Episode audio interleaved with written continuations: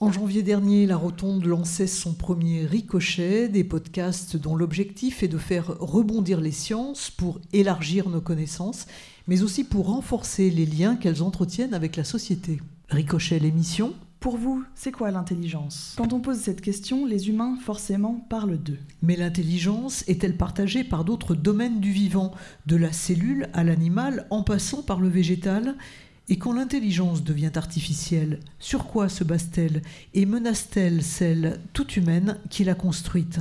Pour parler des intelligences, Ricochet l'émission lance de nouveaux galets pour faire rebondir les sciences.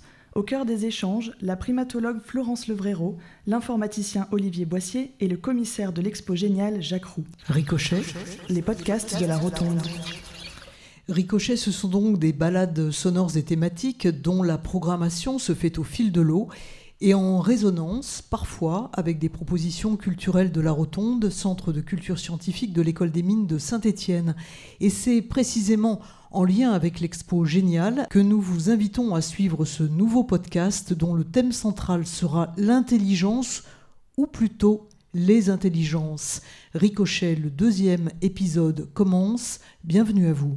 C'est savoir euh, réfléchir et comprendre les choses peut-être que ce soit l'intelligence artificielle ou non artificielle. Je pense qu'on connaît encore très mal euh, d'autres formes d'intelligence, comme les, certaines intelligences animales euh, de, certaines espèces qui sont vraiment méconnues, ou les bactéries, les choses comme ça, euh, les plantes aussi, on ne sait pas. personnellement, je ne le sais pas, donc peut-être que je vais le découvrir au cours de l'expo. Oui, Eric, vous avez très certainement déjà trouvé des réponses en visitant l'exposition et si vous êtes à l'écoute de ce nouveau numéro de Ricochet, sûrement allez-vous étendre encore plus vos connaissances grâce aux échanges qui vont suivre, des échanges entre Florence Levréro, éthologue spécialisée en primatologie et bioacoustique au sein de l'ENES, c'est l'équipe de neuroéthologie sensorielle de l'Université Jean Monnet, Olivier Boissier, directeur de l'Institut Fayol Mine Saint-Étienne, informaticien, chercheur au LIMOS, qui est le laboratoire d'informatique, de modélisation et d'optimisation des systèmes, une unité mixte de recherche en informatique, principalement rattachée à l'Institut des sciences de l'information et de leurs interactions du CNRS, et puis Jacques Roux, commissaire de l'exposition. Au cours de Ricochet, l'émission, d'autres voix s'inviteront, celles de médiatrices et médiateurs de la Rotonde qui viendront enrichir l'émission de leur chronique, et puis quelques-unes aussi attrapées au vol de personnes croisées lors du vernissage de Génial en février dernier, comme c'était le cas par exemple avec Eric il y a un instant. De taille et de formes différentes, les galets sont réunis dans ce petit sachet. La balade dans les intelligences multiples qui animent notre planète donc commencer. Mais au fait, c'est quoi l'intelligence? Pour bien commencer, autant se mettre d'accord sur une définition. L'intelligence, c'est donc euh, mince, en fait, c'est pas si simple de la définir en quelques mots et de prendre ainsi le risque de la contenir et de la limiter. Et pourtant, Anaël, Audrey, Juliette, Émilie, Clément, David, Nathalie, Jacques, une autre Nathalie, Michel et puis Morgane se sont prêtés au jeu. Merci à eux pour leurs réponses que l'on écoute maintenant. L'intelligence, c'est être capable de comprendre ce qui nous entoure et de s'y adapter. Souvent, c'est le cerveau. Une capacité d'adaptation, une réflexion. Bah, quand t'es intelligent, c'est que t'es un peu plus expérimenté que les autres. Enfin, plus t'es intelligent, plus t'es meilleur euh, dans certaines choses. Moi, je dirais que c'est la, faculté à s'adapter à son environnement et d'en tirer parti. L'intelligence, c'est être capable de prendre du recul sur les choses, c'est-à-dire réfléchir. L'intelligence, c'est la capacité à apporter une réponse pertinente à une question compliquée. L'intelligence, c'est savoir euh, apprendre finalement avant tout. Apprendre, comprendre, bah, être critique en fait face à ce qu'on apprend, aux connaissances qu'on engrange. Être critique, savoir les assembler, euh, savoir leur donner de la matière, du corps. C'est une, euh, une faculté qui permet d'agir un petit peu sur son environnement ou de communiquer avec les personnes. L'intelligence, c'est probablement quelque chose de multiple. L'intelligence, au singulier, je dirais, c'est le mélange de tous les pluriels. Et au pluriel, bah, c'est un peu toutes les déclinaisons, intelligence émotionnelle, intelligence euh, cognitive. Le fait de mettre un, un adjectif derrière pour essayer de catégoriser, c'est pas mal pour essayer de comprendre ce qu'il y a derrière. Mais je pense qu'il ne faut pas s'arrêter à ça. Peut-être le fait de revenir à l'intelligence au singulier après coup, c'est pas plus mal. Comme ça, c'est un gros mélange dans lequel on ne met pas forcément de frontières entre les différents types, les différents aspects. Il y a le global et c'est pas mal. Jacques Roux, Florence Levréreau, Olivier Boissier, merci d'être avec nous ce soir. Alors, pour commencer, je vous posais euh, une question toute simple, la même que j'ai posée aux personnes qui étaient au vernissage de l'exposition. Comment vous définiriez-vous l'intelligence? Olivier Boissier, peut-être pour commencer. Je ne pensais pas que ça allait commencer aussi difficilement. Et si On plante le décor. D'accord. Alors, je me lance. Dans les réponses que j'ai entendues, il y en a une qui, que j'aime bien, c'est l'intelligence est multiple. Euh, globalement, dans mon domaine de recherche, euh, l'intelligence artificielle, on s'est beaucoup inspiré de l'intelligence humaine. À partir de là, on ne va pas dire grand-chose. Euh, l'intelligence humaine, elle est multiple. Il y a plein de capacités de, traitement d'informations au sein de l'intelligence. Donc, selon les disciplines de l'intelligence artificielle, on va s'intéresser à certaines capacités. On va s'intéresser par exemple à la capacité de faire de la planification. On va s'intéresser à la capacité de prendre des décisions. On va s'intéresser également à la capacité de reconnaître des objets dans une, scène. Alors moi, dans mon domaine de recherche et ma recherche, euh, une des dimensions que j'ai explorées, euh, c'est l'intelligence collective. En fait, moi, je m'intéresse à ce qu'on appelle l'intelligence artificielle distribuée c'est-à-dire euh, avoir plusieurs systèmes d'IA qui vivent chacun dans un monde partagé, donc dans le même monde, dans le même environnement, et ils vont vivre des expériences différentes, et comment est-ce qu'ils vont pouvoir se coordonner, coopérer entre eux? Un exemple très pratique, c'est les véhicules autonomes. Alors, on aura l'occasion tout à l'heure de parler un petit peu plus de, vos recherches. Euh, l'intelligence, pour vous, tout de suite, vous la rattachez à l'IA, en fait bah, Disons que je la rattache en tant qu'objet d'étude de, de, ma, recherche. À partir de là, si tu me demandes en tant que, citoyen, en tant qu'être humain, euh, l'intelligence, je la vois au niveau des êtres humains, mais je la vois au niveau de tous les êtres vivants. Il y a différentes manifestations de, l'intelligence, et donc c'est une caractéristique pour moi des êtres vivants. Alors c'est ce qu'on va voir euh, tout au long de, cette émission et de, cet enregistrement pour euh, un podcast. Florence Levréreau, la même question pour vous, l'intelligence. Comment est-ce que vous la définiriez? Donc en effet, c'est pas une question euh, aisée. Je trouve que les gens répondent assez bien. En tout cas, ça, les définitions qu'on a pu entendre correspondent assez bien à ce que moi je m'en fais aussi par rapport à mon travail. Euh, je m'intéresse au monde animal, aux espèces animales, et donc il ne s'agit pas de comparer justement l'intelligence d'une espèce à une autre. Ça n'a aucun intérêt. Il n'y a pas une espèce qui est plus intelligente qu'une autre quelque part. L'intelligence serait, euh, toutes les espèces sont intelligentes parce qu'elles ont, elles ont réussi à survivre jusqu'à aujourd'hui au cours de l'évolution. Donc ça veut dire qu'elles ont trouvé des, des moyens pour euh, pallier à des difficultés, à des contraintes de leur environnement physique, euh, écologique ou social. Je vous provoque un petit peu, ça veut dire qu'on parle régulièrement d'espèces qui disparaissent. Elles n'auraient pas été assez intelligentes Alors elles n'ont pas eu la rapide, elles ont, évolutivement, elles n'ont pas pu s'adapter assez vite à un changement qui a peut-être été brutal et qui ne respecte pas une, une échelle euh, naturelle de, changement environnemental, en fait. Donc, euh, c'est un bon point ce que, ce, que, ce que vous dites, mais voilà, ce que je veux dire, c'est qu'il y a pas, il faut éviter, en tout cas en tant que biologiste, il n'y a pas de gradation euh, entre une espèce plus intelligente qu'une autre. Certaines espèces vont être quand même être capables de, ou certains individus au sein d'une espèce vont être capables de mieux réagir à une situation inhabituelle et à prendre la bonne décision pour survivre, pour plus se reproduire, euh, échapper à un danger, etc. Donc il y a des formes d'intelligence différentes, mais au sein d'une espèce, on n'est pas tous égaux pour euh, réagir à, un changement. Mais euh, on peut être, une personne peut être, ou un animal peut être très performant à une situation, à un nouveau problème, mais un autre problème, peut-être ce sera un autre animal, un autre individu qui, qui, performera mieux. Donc on parle de, des intelligences comme on parle des cultures animales. Euh, mais c'est important de ne pas avoir ce rapport euh, un petit peu hiérarchique, euh, je trouve, parce que toutes les espèces ont atteint une, sont intelligentes parce qu'elles ont atteint un, petit peu un, niveau de perfectionnement optimal par rapport à la situation d'aujourd'hui. Mais il y a des changements brutaux, c'est vrai. Et pour vous, euh, Jacques, euh, au cours des, recherches et puis de la, conception même de, l'exposition, la définition de l'intelligence s'est-elle faite au fur et à mesure donc, de ces recherches plus précise, au contraire plus insaisissable?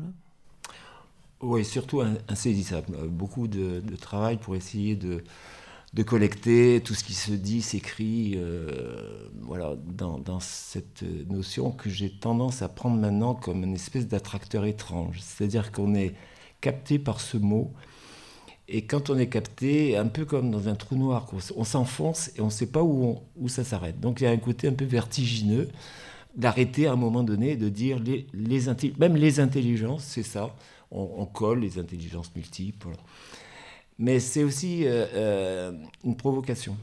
C'est-à-dire que le mot lui-même nous impose de nous décentrer nous, nous-mêmes, posant la question en tant qu'humain, et même en tant qu'homme occidental aux femmes occidentales. C'est-à-dire que là où j'en suis aujourd'hui, c'est que c'est une école de modestie, c'est une école de, remettre les choses à plat, à, la fois en tant qu'espèce, euh, mais aussi en tant que culture.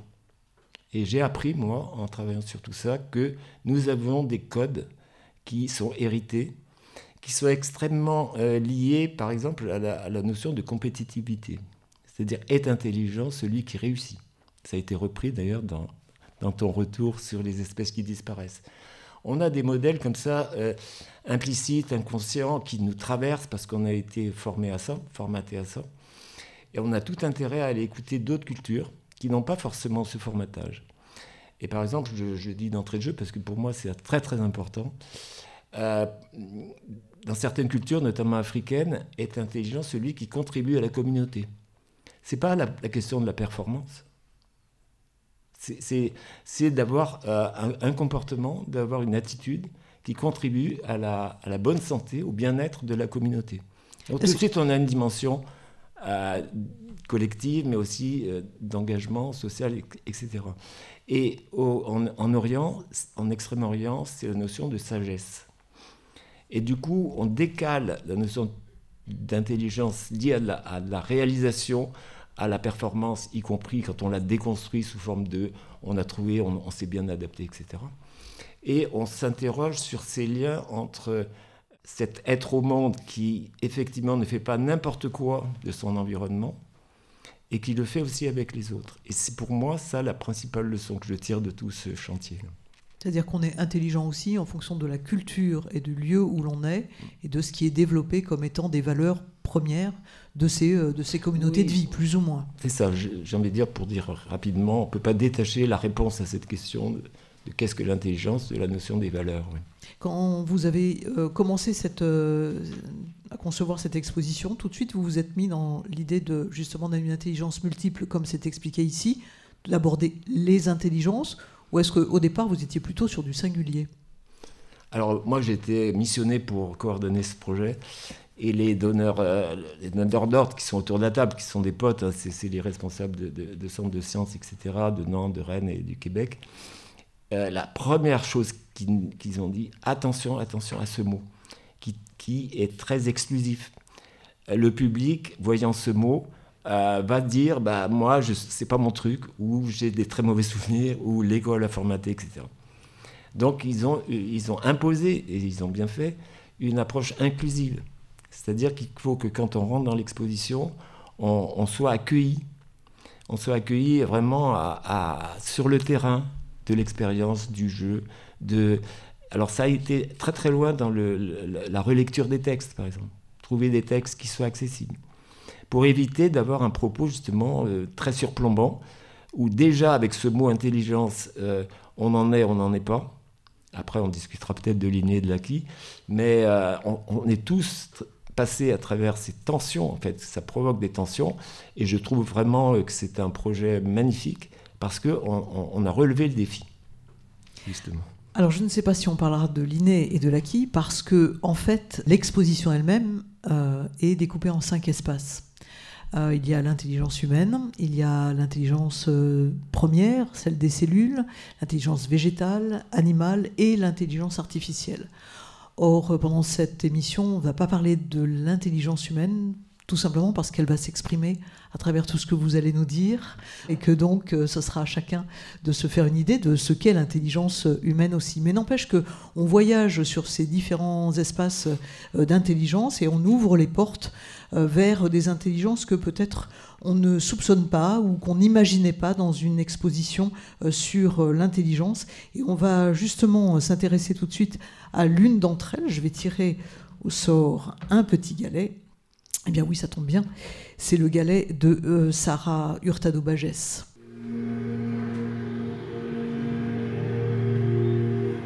C'est vieux comme le monde. Ou presque.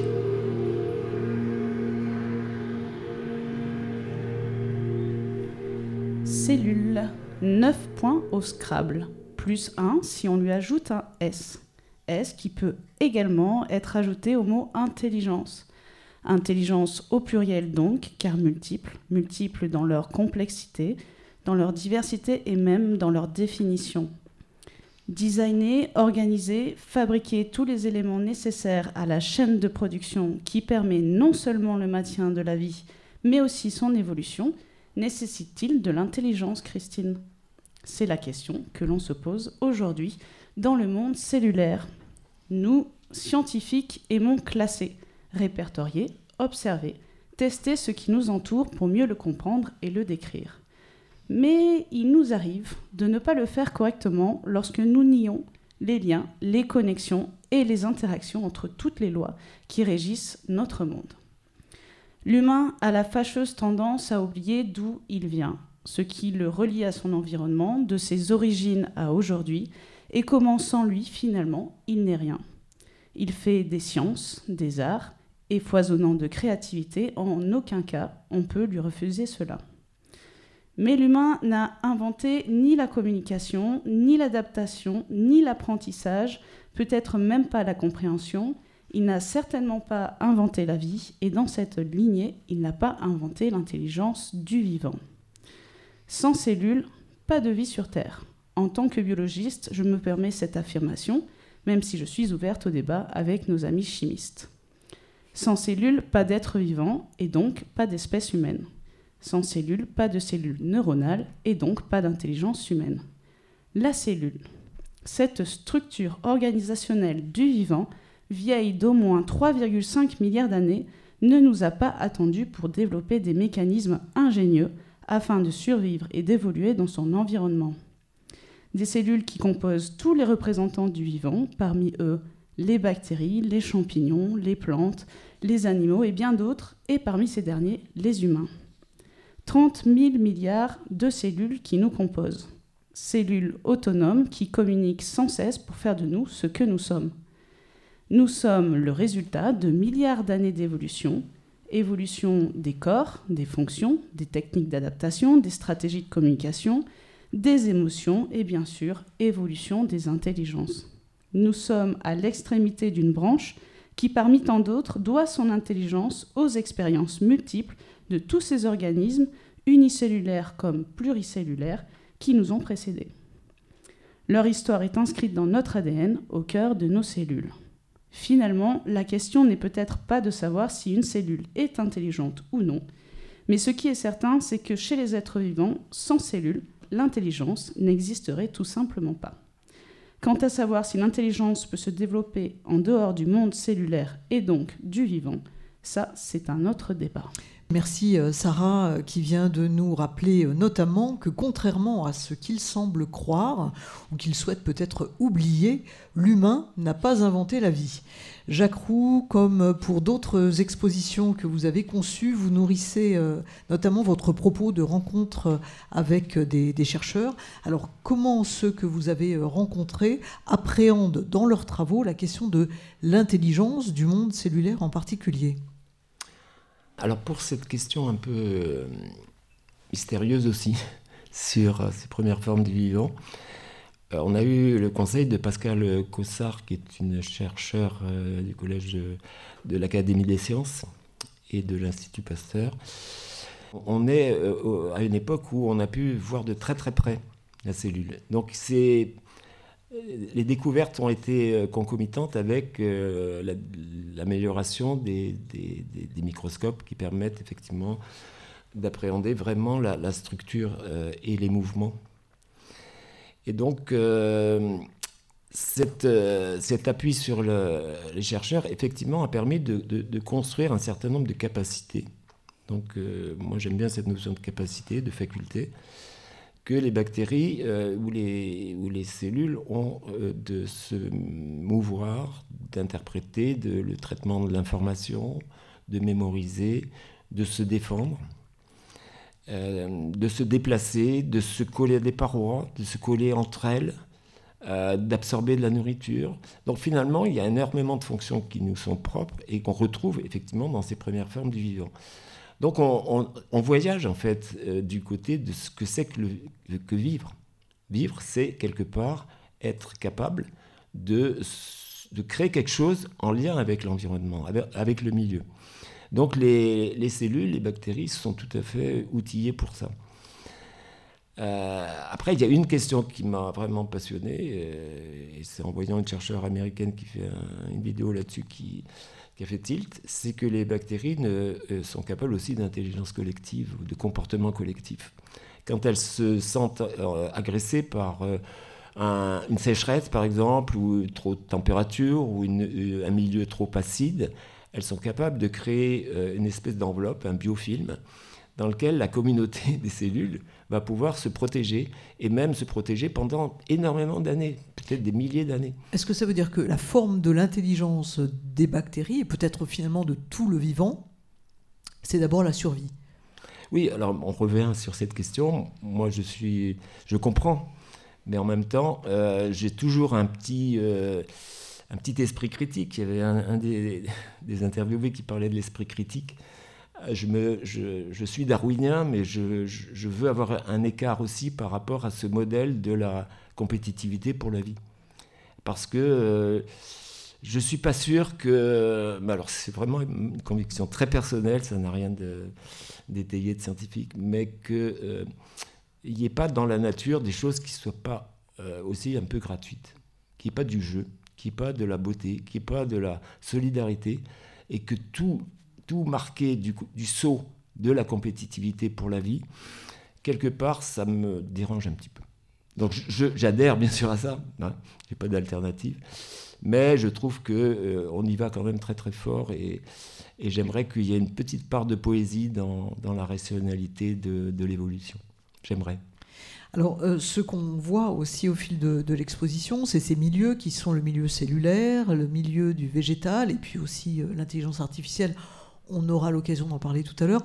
Euh, pour ce qui est de ces trois, domaines en particulier, euh, j'enlève euh, les animaux et, l'être humain, on peut imaginer l'intelligence sans cerveau. Ah, complètement. Alors là, c'est clair. notre modèle anthropocentré, c'est de, partir de nous et puis d'aller chercher dans les autres espèces si on trouve un peu de nous. Beaucoup. ou- Et ça, c'est vraiment le piège. Il faut, il faut s'en démarquer complètement. C'est l'anthropocentrisme. C'est-à-dire qu'on on a notre vision du monde à partir de nous. Et ça, c'est complètement démonté par Catherine Laine, par exemple, une bio- biologiste végétale qui est dans l'expo. Elle, elle explique très bien, non, c'est- c'est- c'est- c'est- la plante, elle est intelligente à sa manière. On en parlera tout à l'heure des, Voilà, des plantes. voilà. Oui, mais les bactéries, pareil. C'est un avis euh, que vous partagez Je ne sais pas, vous voulez réagir peut-être à ce qu'a dit euh, Jacques? Bon, c'est très intéressant ce que vous dites. Par contre, je trouve que c'est très euh, anthropocentré dans la mesure où c'est l'intelligence, elle est rattachée à des valeurs. Quand on parle de coopération, euh, de sagesse, ça, c'est des valeurs que l'humain a décidé que c'était des bonnes valeurs. Mais peut-être qu'un être humain, un être vivant, qui sait tromper son congénère, qui sait le manipuler, c'est aussi une forme d'intelligence. Donc attention de pas non plus avoir un, un- petit peu un jugement sur euh, quel est le bon comportement et quelle est la bonne intelligence à travers les cultures, etc. Il y a des cultures, notamment occidentales, qui prônent finalement euh, de être capable de manipuler ses congénères. Ça, malheureusement, au milieu occidental, c'est assez valorisé, et de- surtout au XXIe siècle.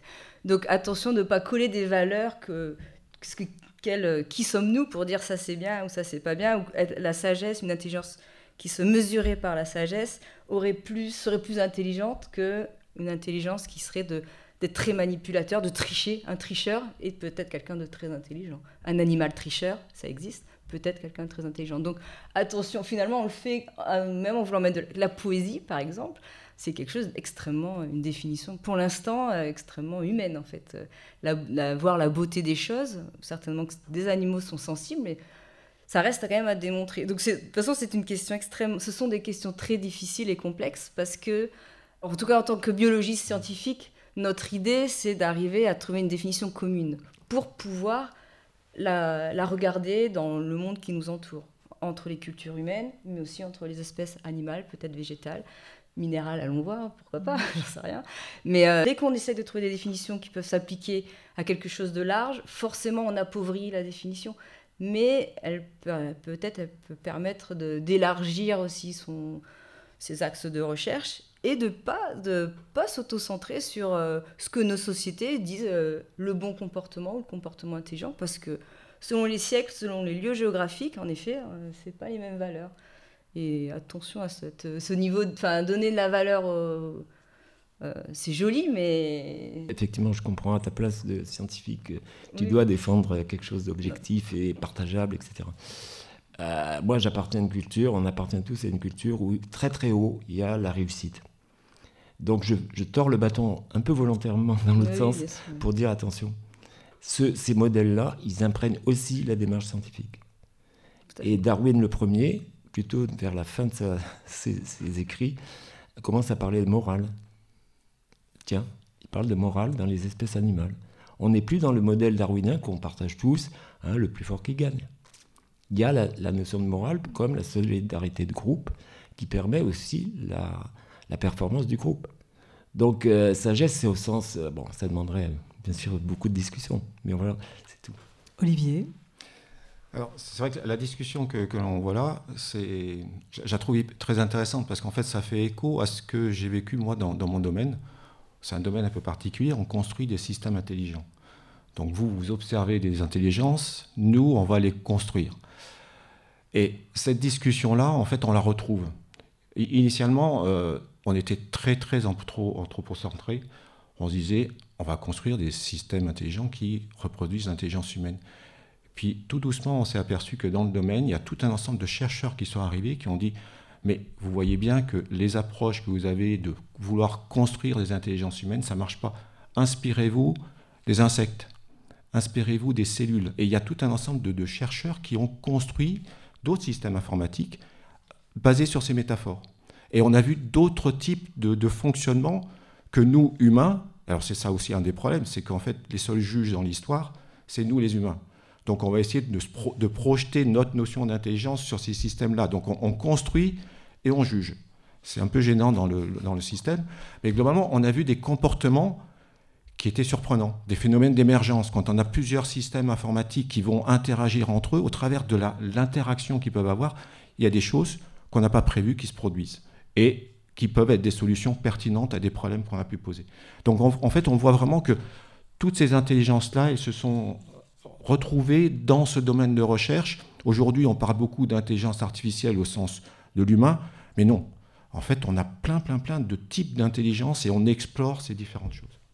Alors Florence Levréro, tout à l'heure, vous disiez l'intelligence, pourquoi pas euh, minérale. Je ne sais pas du tout si elle existe, mais en tout cas, je vais tirer un nouveau petit galet. Et ce galet, eh bien, c'est celui de Aurel Lanfray. Face à face. Et les yeux dans les yeux. J'ai 8 ans. Aujourd'hui, on est samedi. Mes parents m'ont emmené au zoo voir les animaux. J'adore le zoo. Il y a les bruits, les couleurs et les odeurs de tous ces animaux que je ne connais pas. Enfin, je commence à les connaître parce que je viens souvent. J'adore les regarder bouger, ils sont si bizarres. Et quand ils crient, chantent ou grognent, ça me fait rire. J'ai 16 ans. Cet après-midi, je troque mon sac à dos de lycéenne contre un appareil photo et je vais au zoo. Je me sens bien au milieu de toutes les bêtes. Les visiteurs défilent devant les cages et plus je les vois rire et grimacer en direction des animaux, plus j'ai l'impression qu'ils ne voient pas ce que je vois. Regarde papa, un lion. Ce n'est pas un lion, c'est un roi. Vous ne voyez pas?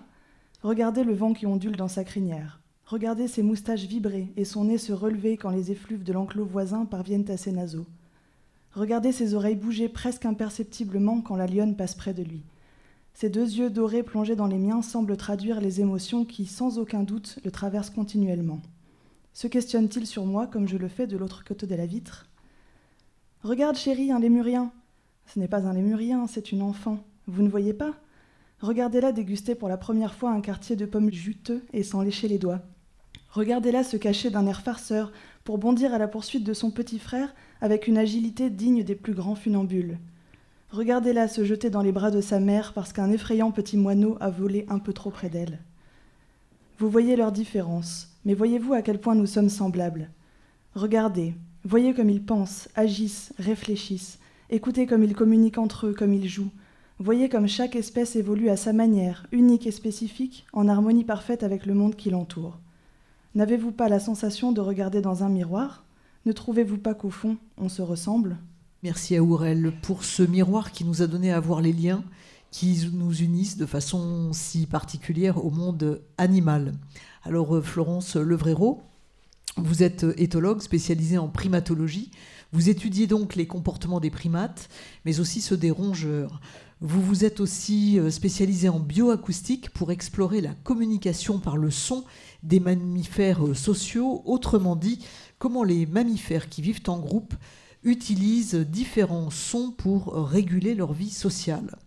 Vos recherches visent en particulier à décrypter le langage des bonobos qui vivent dans des constructions sociales complexes avec donc euh, beaucoup d'interactions.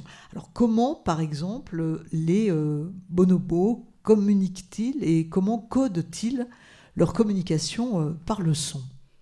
Réinvitez-moi dans 20 ans. on cherche encore. Euh, on n'a pas tout compris. C'est pour l'instant le décryptage, il est, euh, il est compliqué pour nous humains avec notre système de, communication.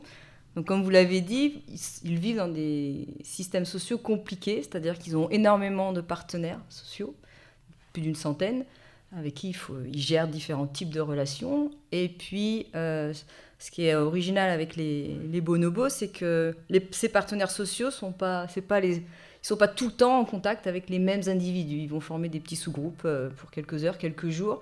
Donc, ils vont avoir des affinités pour un moment euh, avec tel ou tel individu. Et puis, et ça va changer deux jours après. C'est un peu ça peut être d'autres individus. Donc, il y a cette communauté qui est large et puis, euh, ils sont capables d'être flexibles, en fait, dans leurs interactions. Donc ça, ça nous semble euh, euh, de, demander des, capacités cognitives importantes pour gérer des amitiés, des, relations de parents, mère, mère jeune, par exemple, mère-fils qui, sont, qui durent toute la vie donc 40 ans, 50 ans, euh, voilà. Donc il y, a forcément euh, des choses euh, qu'ils doivent, apprendre à gérer, des choses compliquées. On peut se disputer avec un proche, mais après il faut se réconcilier. Donc la réconciliation est un, comportement qui peut être compliqué, l'empathie, etc. Donc, donc nous, moi, et mon équipe, on essaye de, de comprendre comment le, le, son, en fait, comment la communication vocale peut aider à, réguler ces interactions. Et pourquoi le son Parce que c'est des espèces forestières. Et dans un milieu fermé, euh, ben, on ne se voit pas bien. Donc le, canal audio, on doit primer quand même pour communiquer à distance, et bien évidemment, comparé à la savane, euh, à 100 mètres, évidemment, on ne se voit pas dans une forêt. Mais même des fois à 2 mètres, on ne se voit pas. Donc savoir qui est où, où est mon, cher copain, où est euh, mon ennemi avec qui je me suis disputé depuis quelques jours, vaut mieux pas qu'on soit trop près parce que ça peut repartir en bagarre euh, assez vite. Donc voilà, donc on essaye de voir dans le son quel type d'informations ils peuvent s'échanger. Et autre complexité des bonobos, c'est leur système vocal. Donc ils sont très criards, hein, ils, crient beaucoup. Euh, il y a plein de petites vocalisations, mais il y en a aussi des très puissantes. Et euh, ce qui est compliqué comparé aux oiseaux, ou en ornithologie, depuis un siècle, on va dire, on, comprend bien quand même comment les oiseaux ils communiquent, parce que les oiseaux, ils ont un système, souvent ils ont une vocalisation pour un contexte. Je chante pour défendre mon territoire, j'ai un autre chant pour euh, attirer des femelles, faire une, paradée, euh, j'ai un autre chant pour signaler mon identité, je suis là, je suis chez moi, et dans tel état physiologique ou émotionnel même. Donc c'est très clair, un chant, un contexte. Et ça, l'humain, du coup, on l'a bien défini. Hein. On sait très bien quelle, euh, caractéristique acoustique va correspondre à quel contexte. Et, le bonobo, eh ben, il, a un répertoire vocal gradé, c'est-à-dire qu'on n'a pas de frontière nette entre ces différents types de vocalisation. Bien sûr, entre un cri et un petit... Euh, des petits pips comme ça. Évidemment, c'est très. Le cri, je vous fais pas parce que ça va faire bizarre, mais c'est très distant. Mais n'empêche qu'on passe du petit cri de plaisir, de contentement, de... au cri euh, très puissant, euh, avec beaucoup de. C'est criard, de manière continue. Il n'y a pas d'un côté. acoustiquement. Si vous imaginez un espace acoustique, on n'a pas d'un côté les petits cris à d'autre côté des grognements, puis des aboiements et des cris. En fait, on passe de l'un à l'autre des types de cris de manière graduelle. C'est comme une phrase, par exemple, qui commencerait euh, par un chuchotement et qui euh, tout doucement arriverait à un cri et qui, en même temps, transmettrait un certain nombre d'informations au fil de cette euh, modulation. Oui, sauf qu'ils émettent ces vocalisations pas forcément dans des phrases, dans des séquences vocales.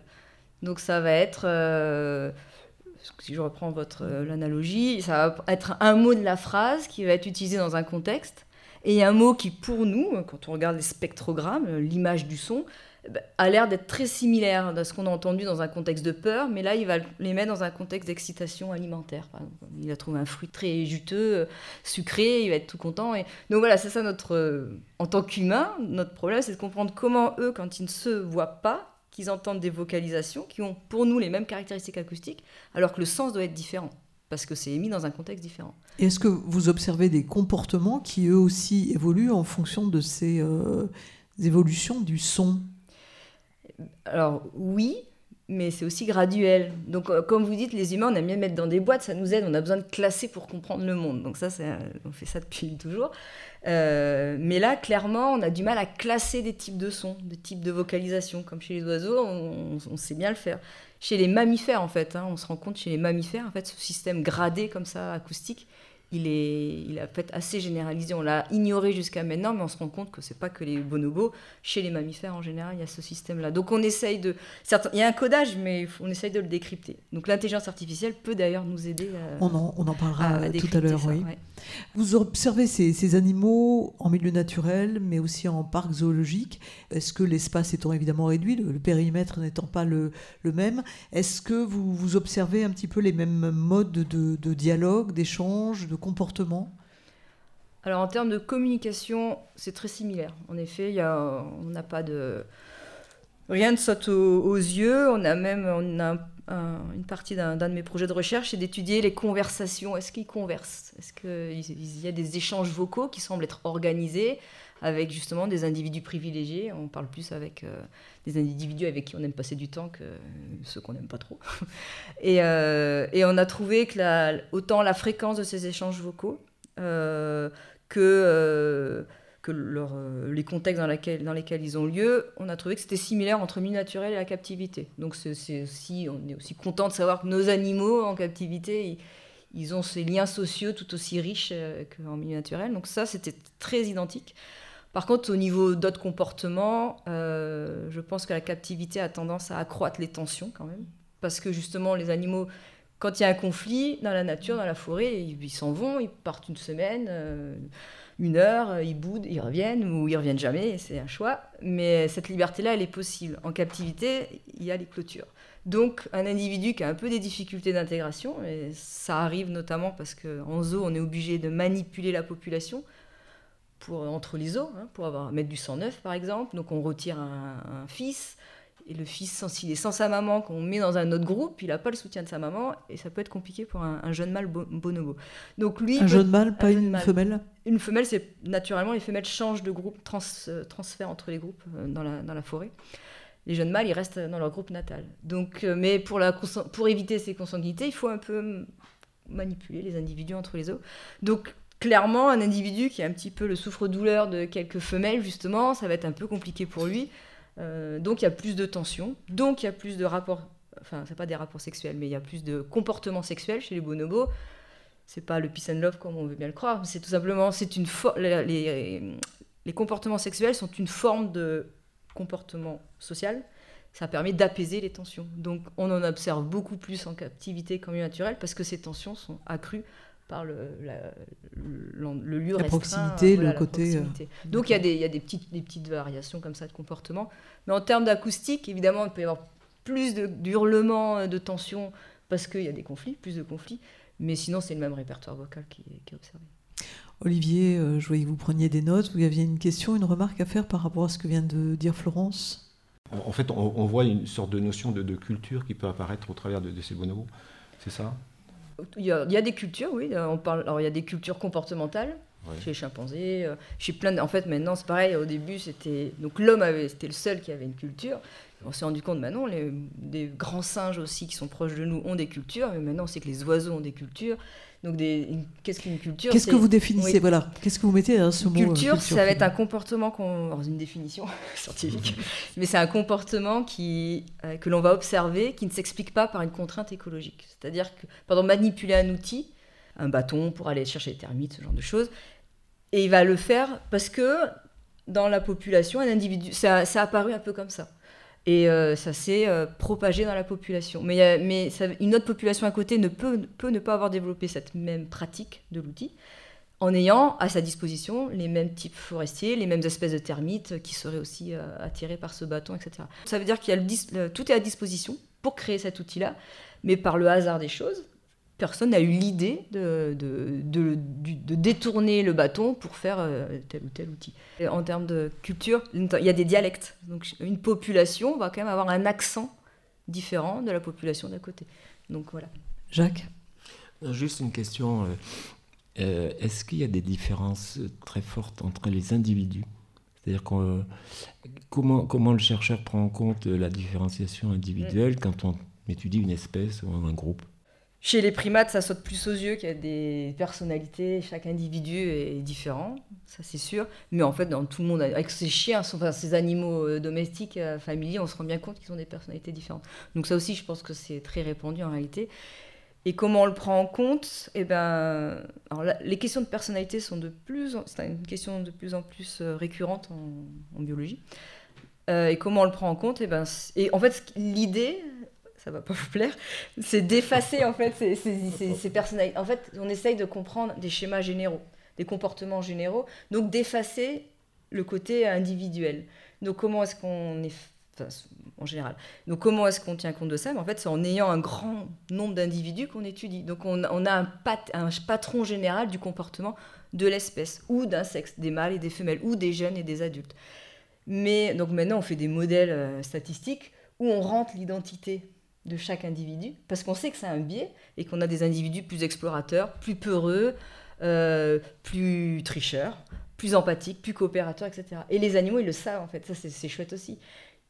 S'ils ont besoin d'un autre individu congénère pour régler un problème, accéder à quelque chose de trop haut ou un, un trou, euh, etc. Ils vont savoir à qui ils vont faire appel parce qu'ils savent qu'il y en a qui ne vont pas les aider et d'autres, euh, assez généreusement, ils vont partager euh, l'outil, etc. Donc il y, a un peu, on appelle ça des labels en fait. Chaque individu, est, comme dans la société humaine, est connu pour être plus ou moins solidaire ou plus ou moins égoïste, etc. Et, les animaux le savent en fait. Alors du coup, bah, je vais poser cette question, je ne pensais pas la, poser, hein, ça renvoie à ce que vous disiez tout à l'heure, Jacques Est-ce qu'on peut, on peut imaginer que dans ces communautés animales se pose quand même la question de l'inné et de l'acquis? Euh, Oui.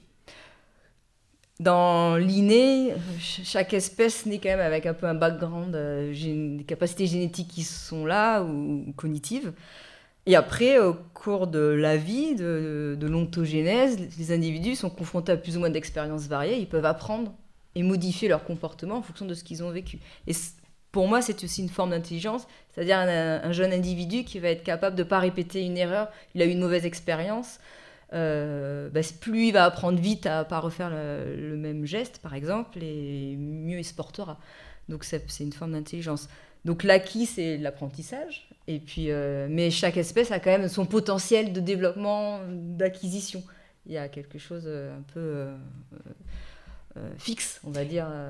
Et si un individu améliore un, outil, un, objet de, médiation entre lui, son besoin, et ce qui va combler son besoin, par exemple, est-ce qu'il va le transmettre? Alors, le, le, si ça se transmet, ça, peut devenir une culture, justement. Mmh. Euh, souvent, pour l'instant, on a très peu d'éléments de transmission active, c'est-à-dire un, enseignant et un élève. Chez les suricates, il y a des très jolis travaux qui montrent que si, pour manipuler les scorpions, c'est très dangereux. En fait, les adultes, ils vont apporter des scorpions euh, pour lesquels ils ont arraché le dard à des jeunes qui vont apprendre à le manipuler, puis petit à petit, ils vont laisser le dard, etc. Donc, donc il y a un enseignement. Mais c'est quand même, à ma connaissance, il y a très peu d'exemples dans le monde animal où il y a un enseignement actif. Par contre, un apprentissage par passif, c'est-à-dire en observant les autres, ce qu'ils font, euh, ça, oui, l'apprentissage, euh, il y a. Mais transmission, elle est plutôt passive. Les échanges sur euh, l'intelligence animale vont se poursuivre avec vous dans, un instant, mais avant je vous propose d'écouter Marie-Claire, Nathalie et Michel. Si le monde des animaux retient l'intérêt, les avis indiquent toutefois que leur intelligence relève plus de ce que l'on pressent que de ce que l'on sait. Sur les animaux, non, je pense qu'effectivement, euh, il y a aussi une intelligence. Je, comprends la forme d'intelligence animale, végétale. Maintenant, ça me paraît assez quand même lointain tout ça, mais, mais c'est important d'en tenir compte pour euh, l'écosystème global, pour pouvoir euh, mieux vivre aussi en harmonie et puis répondre aux enjeux, aux défis de, de demain. J'ai longtemps cru que, comme beaucoup, que l'homme était le dernier maillon le plus accompli de la création et maintenant je me rends compte du potentiel des, animaux. Alors Florence Levréro, lorsque nous nous sommes rencontrés, vous m'avez dit, euh, en parlant des bonobos, enfin vous me l'avez dit, vous l'avez presque murmuré, ils sont sensibles, ils sont intelligents. La complexité des, des modes de communication des bonobos est-elle justement l'un des principaux marqueurs de leur intelligence? Vous avez dit beaucoup de choses là, mais on a l'impression qu'il y a une, une complexité dans euh, la, communication par le son. Est-ce que pour vous, ça aussi, c'est un marqueur de l'intelligence propre, en tout cas, à ces animaux? C'est une grande question et c'est extrêmement débattu et controversé. Ça fait partie de mes objectifs de recherche. Est-ce que les espèces qui vivent dans des systèmes sociaux, dans des groupes sociaux les plus complexes, ont besoin d'un système de communication plus complexe pour euh, réguler leurs interactions? Et en fait, on a presque, c'est presque 50% des, sur les espèces oiseaux, mammifères, euh, où on retrouve ce lien, cette association, ce lien entre complexité de vie sociale et complexité de communication vocale. Mais pour d'autres espèces, d'autres études, ça ne s'est pas corrélé. Et alors, moi, mon avis personnel pour les bonobos, euh, je sais que souvent ceux qui sont primatologues aiment bien avoir leur modèle au-dessus de tout le monde, mais euh, moi je ne suis pas aussi convaincue que ça que les bonobos ont un système de communication complexe, vocal complexe. Je pense qu'on n'a juste pas, on pas décrypté comment ça fonctionnait, mais je ne suis pas sûre qu'ils s'échangent tant d'informations variables, euh, différentes que ça. C'est juste qu'ils sont extrêmement émotifs. Ce que je dis là, ça à, vérifier. Hein. Je, cherche. Euh, à me contredire, enfin, à, trouver la vérité. Mais de mes observations, ils sont extrêmement émotifs, donc ils vont se mettre à vocaliser beaucoup, un enchaînement de vocalisation. Euh, mais je ne suis pas sûre qu'il y ait de la sémantique en fait dans leur communication. J'ai l'impression que c'est de l'échange d'informations sur un état émotionnel, état physiologique. Mais pour vous, ils sont intelligents ils sont... Ça revient un peu à ma définition de départ. Pour moi, ils sont intelligents dans la mesure où euh, euh, ils, régulent leur vie sociale, ils évitent les conflits autant que possible. Ils sont intelligents parce qu'ils ont réussi à, depuis 6-8 euh, millions d'années, euh, leur système de communication et leur système vocal est et social est viable, puisqu'ils ont réussi à perdurer. Et donc, c'est leur forme d'intelligence. Jacques? J'ai croisé un petit peu cette question du langage. Euh, et, de l'intelligence chez l'humain, avec des, gens qui travaillent sur les, nourrissons, même les, états fétaux, enfin, pour l'humain. Et le fait que euh, l'humain, contrairement aux, peut-être aux, espèces proches comme les, singes, ont un développement euh, ex utéro, on est très prématuré par rapport à eux. Et donc on a tout à acquérir, il y a tout le potentiel dans un, un nourrisson qui vient de naître. Et il est, il est euh, pendant un an, un an et demi, euh, baigné par le langage, par les gestes, par les interactions, par le social, etc. Et donc, on, certains pensent que c'est à ce moment-là qu'il y a un gap qui se crée au niveau de la capacité à l'abstraction, à la prise en compte de l'autre, au langage, tout simplement. Et du coup, je me demande si euh, tout ce que tu dis, est pris en compte par euh, les primatologues. Est-ce que ça a fait sens? C'est-à-dire comment un petit bonobo est entouré à la naissance? Est-ce qu'il a affaire au groupe? Est-ce qu'il a affaire à des interactions de, de comme tu disais, de, de, gens amis, amis, ennemis, etc., très, très vite? Et est-ce qu'il se, est qu'il se développe aussi une capacité à l'abstraction? Parce que tu disais, ils sont capables de savoir qui est proche, qui est... Donc il y a vraiment cette intelligence du, de l'autre, l'intelligence de l'interprétation. Et donc euh, je me demandais s'il y avait aussi cette euh, question du, du, petit. Quoi. Les jeunes primates, alors bonobos, chimpanzés, je pense aux macaques aussi, qui vivent dans des grands groupes. Les jeunes sont, alors ils ont un lien très fort avec la mère, assez exclusif pendant les premiers mois en général. Mais déjà, il y a un lien extrêmement fort qui se crée. Et, donc, une exposition à beaucoup de câlins, à une des stimulations, en fait, qui, qui, sont, qui sont faites des stimulations sensorielles. Donc, je pense que ça, ça aide au développement. Et, et puis, sont, en effet, le groupe, la naissance d'un jeune, d'un enfant, euh, le groupe vient voir souvent. Euh, selon les personnalités des mères, plus ou moins permissives, elles vont laisser que le petit soit approché, touché. Quand il est un peu plus âgé, même d'autres mères peuvent le prendre, ou des jeunes, des juvéniles le, prendre et aller jouer avec, etc. Donc euh, ils, baignent aussi dans un environnement, parce qu'ils vivent dans des groupes sociaux, donc ils baignent dans cet environnement social qui est riche et stimulant.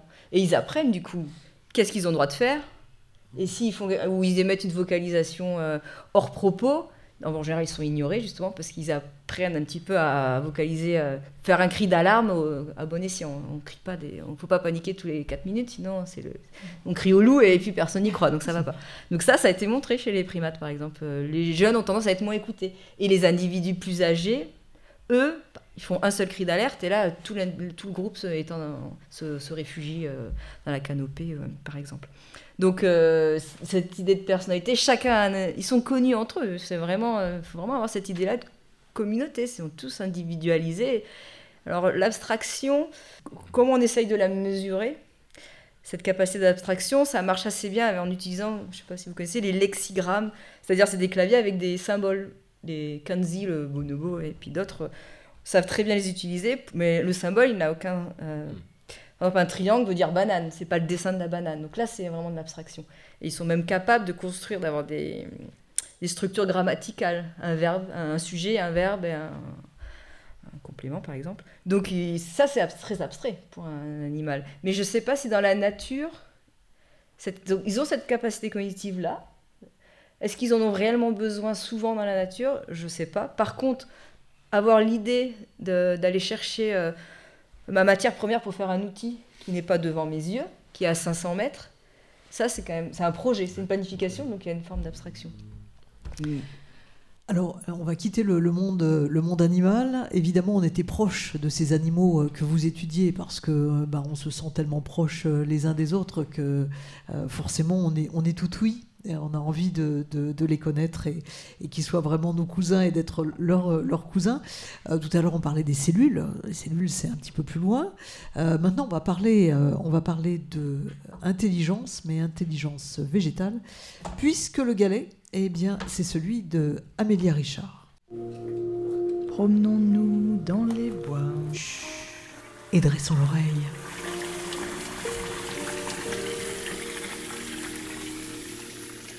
Plongeons. Plongeons dans le sol. Mort Non, riche. On peut facilement épuiser des nutriments, des micro-éléments nutritifs. Pour nous humains? Non. Pour elle, fixé, figé, enterré, planté. Comme un papier buvard, vivant, un fantôme qui traverse les murs, les racines absorbent, s'imbibent, se remplissent. La nature a horreur du vide. Chaque fois qu'une feuille transpire de son dur labeur, elle tire vers elle cette ressource liquide. La source hyperprotéinée lui donne vie. De mur en mur, le fantôme traverse les cellules, les pièces, remonte les racines, les troncs, les tiges. Quand s'arrête-t-il? L'eau continue son cheminement. Elle monte, elle monte, elle monte de plus haut possible. Pourquoi? Que trouve-t-elle au sommet? La belle canopée. Verdoyante, fournie, s'étalant sur des surfaces infiniment grandes. Son contact avec l'air est immense. Le fantôme se dissipe. La canopée respire, transpire. Inspiration, expiration. souffle calme du dehors, le souffle calme et paisible de la frondaison, des feuilles. Frivoles, virevoltantes, scintillantes comme des baigneurs à la plage, rayonnantes de lumière. Énergie-lumière, ressource inépuisable, le soleil. Explosion de photons, des millions d'ondes lumineuses s'abattent violemment sur les feuilles vertes pétantes. Cette pluie énergétique bouscule l'épiderme, agite les cellules, se propage dans la chlorophylle, perce à jour les chloroplastes. Une impulsion solaire qui éclate, qui bouleverse et qui nourrit. Réaction chimique après réaction mécanique, parfois claire, parfois sombre. Prinsley, Lavoisier, Sénébier, Saussure, von Meyer, Egelman, Calvin Benson et bien d'autres en sont témoins. La photosynthèse, la merveilleuse machine. Ces phénomènes, ces transformations, mélanges chimiques et culinaires, comme une confiserie, le fructose, le glucose, le sucre vital et nourrissant, permet de recommencer indéfiniment le cycle. Encore et encore la vie végétale. Elle n'est pas prête de disparaître, puisqu'elle développe encore d'innombrables capacités à s'adapter. Merci beaucoup euh, Amélia pour ce, souffle de vie et ce cycle de, vie du monde euh, végétal. Le monde végétal, on va l'aborder en, quelques instants euh, avec vous, Jacques Roux. Parler de l'intelligence végétale, est-ce là encore finalement parler d'une capacité à la communication, y compris d'éléments euh, pour nourrir la plante du sous-sol vers le, plus haut de, la canopée?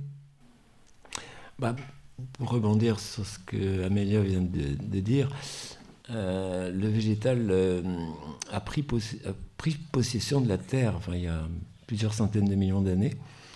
Avant, la forme de vie était dans, les océans. Les espèces qui ont fait un peu les transitions, c'est les algues, les algues vertes notamment. Donc euh, la référence à,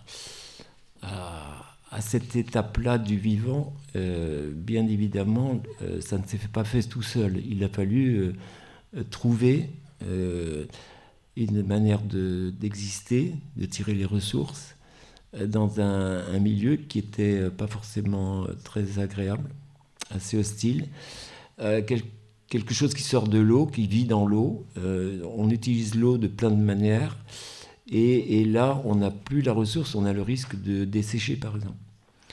Donc, je prends juste cet exemple pour, euh, pour montrer que le végétal, en fait, tire ses capacités, qu'aujourd'hui on observe, qu'on étudie, qu'on comprend de mieux en mieux, de toute une histoire évolutive, pour le coup, dans laquelle, effectivement, euh, la forme de vie végétale, en tout cas des plantes, euh, parce qu'il me semble que les algues font partie des végétaux. C'est cette frontière qui est toujours un petit peu délicate à, trancher. Euh, n'est possible que parce qu'elle a, a construit un, modèle, et, c'est un modèle de l'autosuffisance, et c'est ça qui est extraordinaire. C'est-à-dire que les herbivores vont apparaître beaucoup plus tard, en fait. Eux, ils vont dépendre des plantes pour exister, pour se nourrir. Et les plantes, elles sont autotrophes, c'est-à-dire elles sont capables de produire leur propre matière organique. Donc, euh, elles dépendent effectivement d'une ressource inépuisable, la lumière. Elles savent retirer, euh, les racines savent pomper l'eau, parce qu'elles ont besoin d'eau. Une plante sans eau, elle, elle disparaît. Et, du coup, euh, c'est un modèle. Moi, je dis c'est un modèle du genre, dans le sens que on fait pas mieux. On fait pas mieux. Et après, les espèces animales, alors, qui, qui existaient aussi dans l'eau, qui se sont développées en parallèle euh, avec les plantes, avaient aussi des modèles euh, autosuffisants, mais peut-être des insectes, peut-être des, abeilles, etc. Et du coup, euh, le, modèle végétal, pour moi, il est porteur d'énormément de, d'enseignements. D'ailleurs, je pense qu'il y a des, des, gens qui travaillent sur les modèles végétaux pour essayer d'en tirer des leçons et éventuellement peut-être des technologies, etc. Donc oui, je, pense que de ce point de vue, la, plante, au sens large, est capable d'intelligence de, à sa manière. Est-ce qu'on peut parler d'intelligence ou est-ce qu'on peut parler d'une mécanique absolument magnifique sur laquelle nous, nous plaquons le mot intelligence? Mais est-ce que c'est vraiment de ça dont il est question? Bah, la, mécanique, justement, c'est un, un, terme anthropocentré, à mon avis. il n'y a rien de mécanique dans, dans, une plante. C'est du vivant souple, agile, qui, qui, qui, qui n'arrête on est, on est très loin de la machine. Donc c'est quelque chose de, de, très fluide, de très... pour moi, cette capacité à à prendre en compte l'environnement, justement, parce qu'ils n'ont pas beaucoup de, modalités de déplacement. L'animal va, va, pouvoir circuler pour aller trouver des ressources, etc. Le, le, végétal, de son handicap de ne pas se déplacer, en fait, il a fait une force. Euh, et après, la question de la, communication, euh, ça c'est très controversé, parce qu'il y a eu des auteurs qui ont poussé très loin le bouchon en disant, euh, dans une forêt, il y a une solidarité, les jeunes aident les vieux. Bon. Euh, il y a eu un peu de poésie faite, là-dessus, mais, il y a quand même des scientifiques qui ont travaillé sur les liens informationnels, notamment via les racines, et que effectivement, dans, le monde végétal, il y a beaucoup de, de, capteurs, il y a beaucoup de fluides de gazeux ou chimiques qui, se, qui sont émis ou, ou, produits par la plante pour elle-même, mais qui peuvent servir aux autres. Et du coup, il y a tout un débat, et je sais que Catherine Laine est assez prudente là-dessus. Si une plante émet euh, une, odeur, par exemple, pour, pour se défendre d'un prédateur, la plante à côté va, va sentir l'odeur, et du, coup, elle va aussi émettre, ce qui va défendre, se protéger du prédateur. Est-ce que la première a fait ça? Une intention, euh, bon, là, ça va très loin, moi je n'irai pas là-dessus.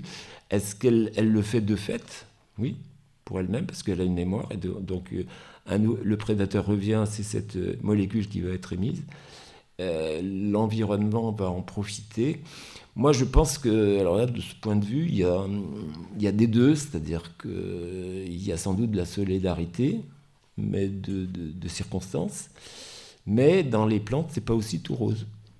Et ça, on le dit moins, c'est-à-dire qu'il y a aussi des bagarres pour la lumière, des, euh, les, plantes sont capables de savoir euh, s'il y a une voisine qui est très près, etc. On va pousser de l'autre côté. Donc, euh, voilà, c'est un peu comme le monde humain, c'est très partagé. Toute dernière question, je vais vous demander sur cette partie-là, je vais vous demander une réponse assez, assez brève. parmi les, les, chercheurs et les lectures que vous avez pu faire autour de cette thématique pour construire l'espace intelligence euh, végétale. Quels sont les, défis pour eux? Est-ce que, euh, est que l'intelligence est une vraie question ou est-ce que c'est par ce qu'ils vous ont dit et ce que vous avez lu de ces travaux que vous en avez dit derrière Là, il y a de l'intelligence végétale. Ah, il y, a quelques dizaines, enfin une quinzaine d'années, il y a eu tout un débat sur. Euh, ça a été porté par un, chercheur italien, Mancuso, qui, qui a produit un bouquin sur l'intelligence des plantes, et ça, a provoqué un gros, un gros bouleversement, un, débat à l'intérieur de la communauté scientifique euh, qui, voilà, qui, disait il va trop loin, ce terme n'a pas, pas lieu d'être, etc. on n'en est plus là, et des, gens comme Catherine Laine, mais elle n'est pas la seule, euh, parlent maintenant de capacité cognitive, c'est-à-dire la capacité de la plante à euh, saisir des informations dans l'environnement et de la mémoriser et d'apprendre et d'avoir des comportements par rapport à ça qui sont, euh, elle les qualifie d'intelligents. Mais elle conclut aussi, attention, c'est pas une intelligence comme la nôtre, parce qu'à ce moment-là, on, risque aussi de, de dire que c'est une intelligence moins avancée que la nôtre. Non, c'est une intelligence spécifique, l'intelligence de, la plante. Alors passer du végétal à l'artificiel est certes un peu périlleux, mais cela peut aussi faire partie de Ricochet, dont l'objectif est de justement faire rebondir les sciences. Nous franchissons donc le pas pour écouter le point de vue de Grégoire, rencontré dans l'espace dédié à l'intelligence artificielle. Et pour ce visiteur, les choses sont claires, l'intelligence reste le propre de l'homme. Alors l'intelligence, c'est le propre de l'humain, pour moi appeler l'intelligence artificielle euh, un programme de machine, je trouve que c'est un biais un peu dommage et il est du l'humain. L'humain, c'est autre chose que, que des programmes, fussent-ils associés à des bases de données. Alors Olivier Boissier, vous êtes donc informaticien, vous êtes aussi euh, directeur de, l'Institut Fayol de l'École des mines de Saint-Étienne. Euh, quand le terme intelligence artificielle a-t-il été donné et pourquoi?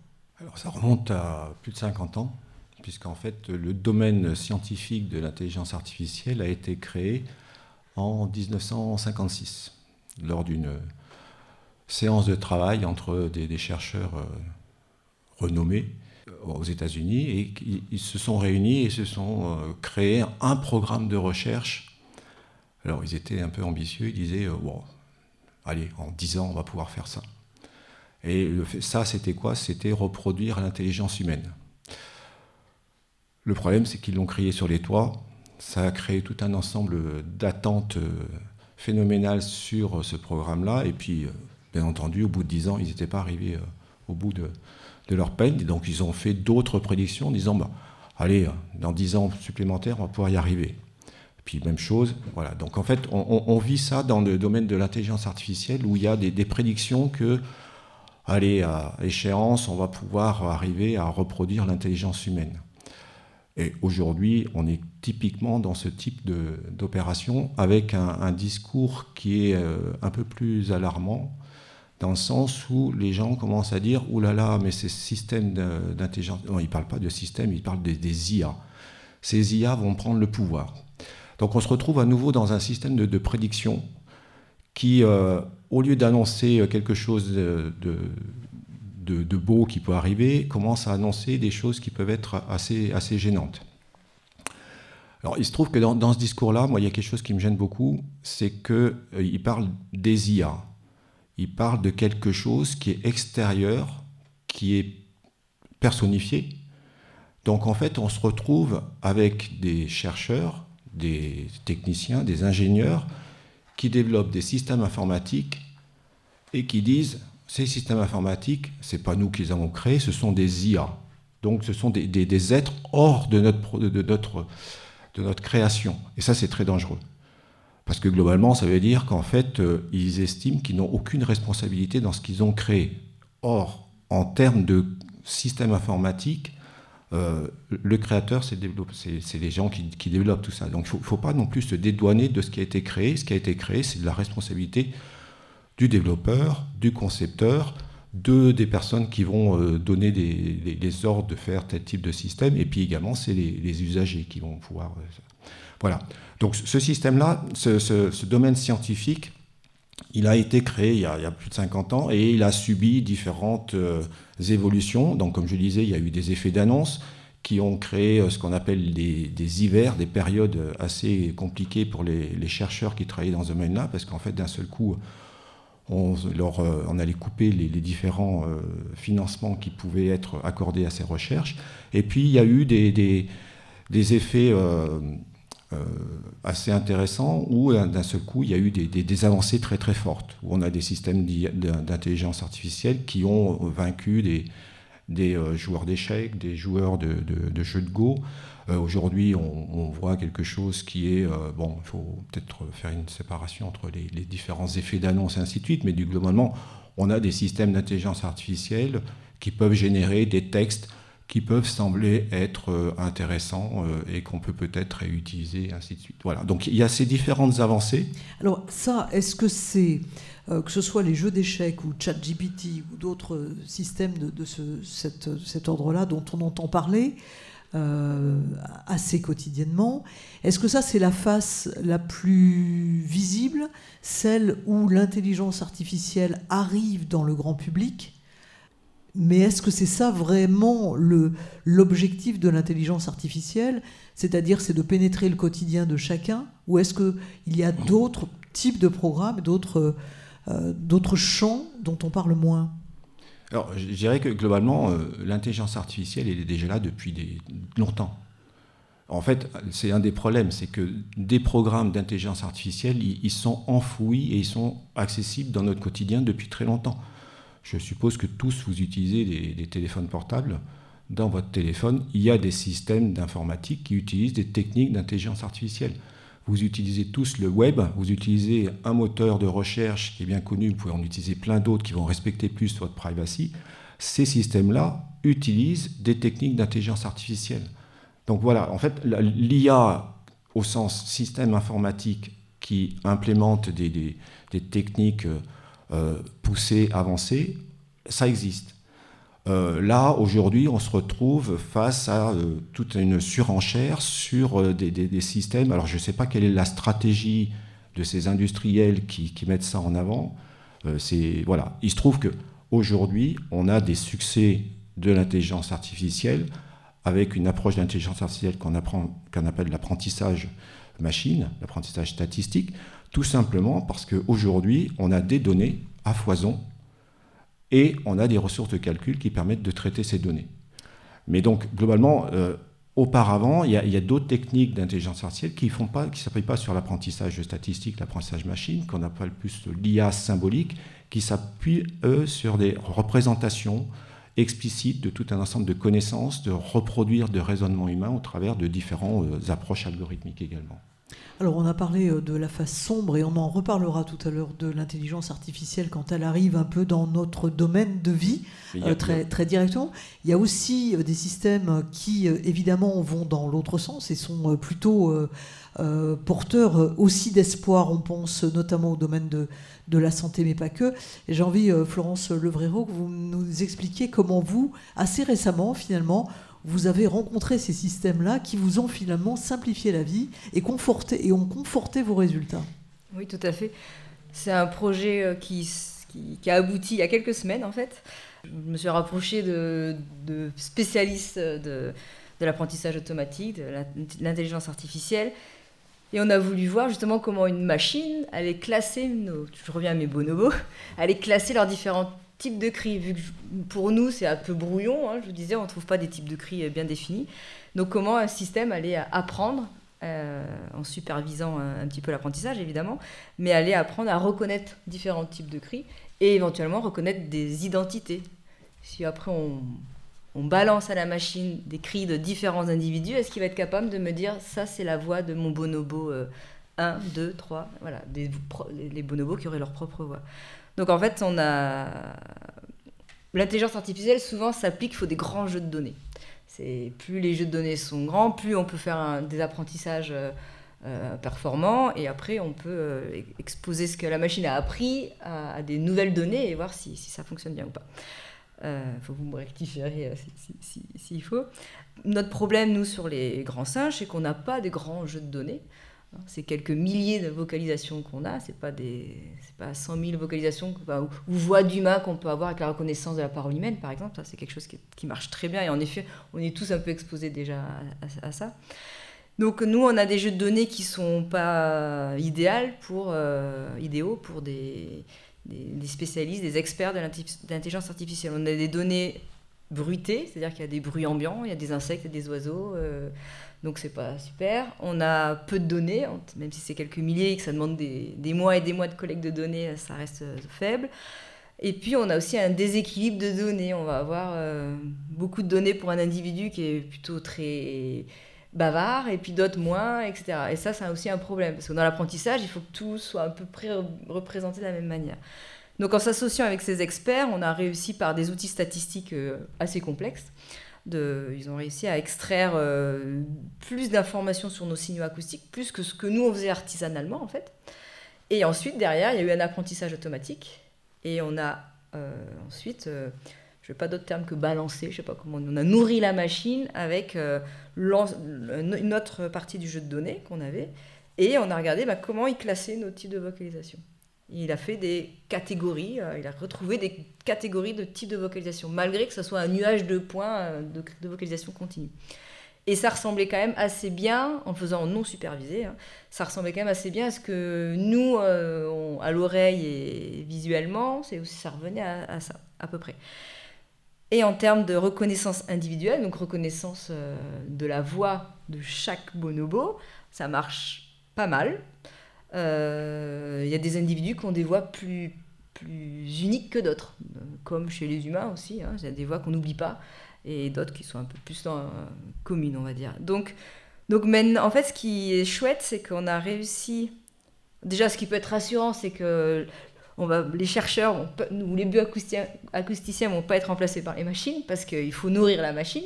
Et qu'en fait, ce qui est le plus performant, j'utilise ce terme encore, c'est en fait de combiner notre approche plus artisanale avec cette méthode euh, d'intelligence artificielle. Et en combinant nos deux approches, c'est là où on a les taux de succès de, d'identification de, type de vocalisation et d'identité d'émetteurs les plus performants. Meilleur que la machine toute seule est meilleur que nous avec nos approches assez artisanales. Donc l'ensemble euh, ben, et prometteur. Et producteur. Voilà. Et pro producteur et prometteur, et, euh, oui, en, en, tout voilà. cas pour, pour, vous. Parce que l'idée, c'est de, de, pouvoir appliquer ce qu'on a fait justement sur plein d'espèces animales. C'est ça l'objectif. Alors, on n'a pas le temps d'en parler, mais vous me disiez que vous étudiiez les, les, rongeurs et que là, vous aviez des données à foison. Alors, donc, la machine va, ouais. euh, va chauffer. on aura l'occasion sûrement de vous revoir. On va continuer sur, euh, sur l'IA, mais avant, eh bien, on va recevoir Jean-Philippe Perrache, puisque c'est son galet qui arrive en fin d'émission. Intelligence humaine. Intelligence artificielle. Duo ou duel? Intelligence artificielle. L'audacieuse combinaison de ces deux termes, qui relèvent presque de l'oxymore, pourrait prêter à sourire si l'affaire n'était pas si sérieuse. À l'heure où des programmes informatiques s'avèrent capables de retranscrire par écrit des pensées captées par imagerie médicale, ou que des robots conversationnels tels ChatGPT inondent le web de textes, générés automatiquement et troublants d'authenticité, l'intelligence se résumerait donc au résultat de calculs binaires, si complexes soient-ils. Je pense donc je suis, dit l'adage cartésien. Si celui-ci revêt des sous-entendus discutables, il met le doigt sur le fond du problème. La machine, quelle qu'elle soit, ne pense pas. Elle se présente en supplétif du cerveau humain, pas assez efficient à son goût, pour l'épauler dans sa vertigineuse quête existentielle, celle d'une croissance infinie. Ainsi, l'intelligence artificielle se mue en nouveau moteur d'une économie chaque jour plus dévastatrice pour assouvir notre besoin de répondre à toujours plus de sollicitations, toujours plus de production, toujours plus vite. Grâce à elle, il n'est désormais plus nécessaire de se lever pour éteindre une lumière, une simple commande vocale suffit. Réfléchir à ses goûts musicaux est inutile puisqu'un algorithme peut nous les dicter, tandis que des nounous robotisés, présentant l'avantage de n'être ni revendicatrices et encore moins en congé, vont bientôt inonder le marché. Alors c'est donc ça l'intelligence? Trouver le moyen de courir encore plus vite à sa propre perte? Et si celle-ci consistait plutôt à prendre, comme nous y invite la philosophie, un peu de hauteur quant à notre humaine condition? Ou à s'émerveiller des élans créatifs ayant jalonné l'histoire de la grotte de Lascaux au cinéma d'arrêt d'essai? En passant par les symphonies et sonates enchanteresses. Il est vrai que des cerveaux humains n'a pas toujours émergé le meilleur, mais l'intelligence artificielle n'est pas là pour nous faire exceller ou nous amener vers un monde plus doux. Si tout n'est évidemment pas à jeter au rebut, cette technologie, comme bien d'autres avant elle, est là pour servir des intérêts économiques et politiques. Et à ce petit jeu, dans notre modèle actuel, ce sont souvent les mêmes qui sortent vainqueurs entretenant ainsi un système qui confine parfois à la bêtise, bien réelle celle-ci. Merci Jean-Philippe pour cette, cette rubrique. Alors je vais vous demander tout de suite, peut-être Olivier Boissier déjà d'y réagir. Beaucoup de choses ont, ont, été dites et beaucoup de problèmes ou de questions que l'on se pose quasi quotidiennement ont, ont été pointées. Oui, c'est un, un, très beau résumé de, de l'état actuel de, de, ce que l'on peut voir au niveau de, de ce domaine, de ces technologies. Alors, il, manque peut-être quelque chose que je voudrais rajouter. Et peu, c'est ce, qui, fait que je fais de la recherche dans ce domaine-là depuis plus de 30 ans. C'est que globalement, en essayant de construire des systèmes intelligents, alors peut-être que une bonne définition de ces systèmes-là, ça serait des systèmes d'assistance à l'intelligence. J'ai bien aimé la manière dont vous l'avez présenté. En fait, euh, globalement, on va aider, et c'est un peu le cas pour tous les systèmes informatiques, on va aider l'humain à prendre des décisions, à exprimer son intelligence. Et donc, pourquoi euh, je trouve qu'il manque quelque chose Parce que au travers de cette euh, recherche, euh, j'ai été amené à me questionner au travers d'introspection, mais c'est pas ce qui est le plus intéressant, mais c'est surtout en lisant tout un ensemble de productions euh, euh, philosophiques sur justement ce que c'est que ce que peut être l'intelligence humaine, ce que peut être l'intelligence sociale, donc tout un ensemble de domaines scientifiques qui, ont étudié ça. Et ça m'a permis de nourrir la réflexion pour construire des systèmes informatiques qui essayent, en s'inspirant plus ou moins bien, euh, de pouvoir essayer de reproduire ça et de voir comment on pouvait aider. Et du coup, je trouve que c'est une démarche scientifique qui est, qui est, très très riche, parce qu'en fait, globalement, ça m'a amené, et je pense que c'est le cas pour tout un ensemble de, de, de, chercheurs dans, dans ce, ce domaine-là, ça amène à revenir sur sa condition, sur ce que l'on est, nous, en tant qu'être humain. Et donc, ne faut pas réduire l'intelligence artificielle à, ce que, à ces technologies. Derrière les technologies, il y a des, il y a des humains qui prennent des décisions. Là-dessus, je pense qu'on pourra en discuter et tout. Le, le, problème, il est certainement là. Il est le problème de l'intelligence artificielle, il est dans l'intelligence humaine qui est derrière cette intelligence artificielle. Mais par contre, en tant que domaine scientifique, c'est un domaine scientifique qui va étudier et explorer tout un ensemble de dimensions qui, sont, euh, qui, qui, nous renvoient à nous-mêmes. À nous-mêmes et également, comme je le disais en introduction, à toutes les formes d'intelligence qui peuvent exister sur Terre. Parce qu'on peut s'en servir comme source d'inspiration. Est-ce que, euh, vous parliez de la communauté euh, scientifique des informaticiens, est-ce que vous pensez que tous ont votre approche critique, éthique? Il y a peu, Elon Musk et d'autres disaient stop, il faut arrêter, ce qui est proprement impossible, évidemment, d'arrêter. On ne peut pas arrêter, j'ai envie de dire, des esprits et derrière peut-être aussi des intérêts économiques euh, lourds et forts. On ne peut pas les arrêter. Donc, euh, est-ce que vous n'êtes pas euh, quelques-uns à vous poser ces questions-là et une masse qui certainement a l'intelligence pour se les poser, mais est confrontée à d'autres puissances économiques alors, euh, on ne va pas se voiler la face. Euh, il y, a, une bataille économique derrière qui est, phénoménale. Hein. Il y a d'un côté la Chine, de l'autre côté les États-Unis. Il y a au milieu l'Europe qui sait pas trop, euh, voilà, qui essaye de faire quelque chose. D'accord? Elon Musk, je ne mettrai pas dans la catégorie des scientifiques. Je mettrai non, dans je, non, non, je parlais, je parlais de lui qui, tirait ah, la sonnette d'alarme, mais pour d'autres raisons, mm. et, tous ceux qui derrière vont travailler. mais donc il y a toute une communauté scientifique qui se pose des questions avec des, derrière des intentions, des, choses qui peuvent être euh, discutées également.